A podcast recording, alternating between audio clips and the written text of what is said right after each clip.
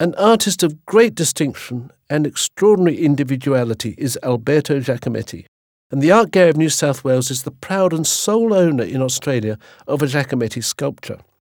This is one, the seventh, of his series of Women of Venice.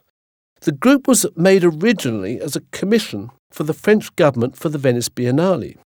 Interesting that because Giacometti wasn't actually French, he was Swiss. But he lived in Paris and he was therefore adopted by the French and represented France in the Venice Biennale. His visual language is absolutely distinctive and immediately recognizable. It is distinguished by these gaunt, elongated, thin, manipulated images. Every figure of Giacometti's feels like a lonely, isolated figure.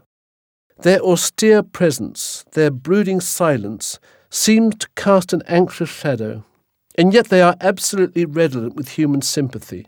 And somehow we feel an instinctive sympathy for that image and the condition that it appears to explore, for they are imbued with a profound humanity. Giacometti's sculptures are his journeys for a truth forever sought but never fully attained. It has always intrigued me how much Giacometti actually looked like his sculptures. He was the most extraordinary sort of gaunt looking figure, and there was an air of absolute austerity about him. He would often say that every work of art of his was a failure. And in a sense, I know what he means, because every work of art that he made was a journey, and the journey was always inevitably going to be incomplete, unfinished. He actually said once, satisfaction is the artist's enemy.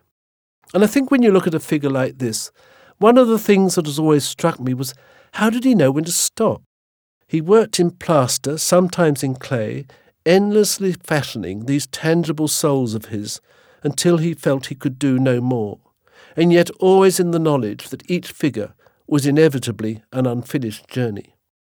In the history of 20th century Western art and sculpture in particular, Giacometti demands our attention and our respect, for not only has he created a totally individual artistic language, but I also happen to think that he has created a visual experience that touches the very soul of our human condition. And that is perhaps why, in spite of his sculptures' unreality and their disturbing sense of alienation, they are nonetheless approachable, oddly comforting, and disarmingly friendly.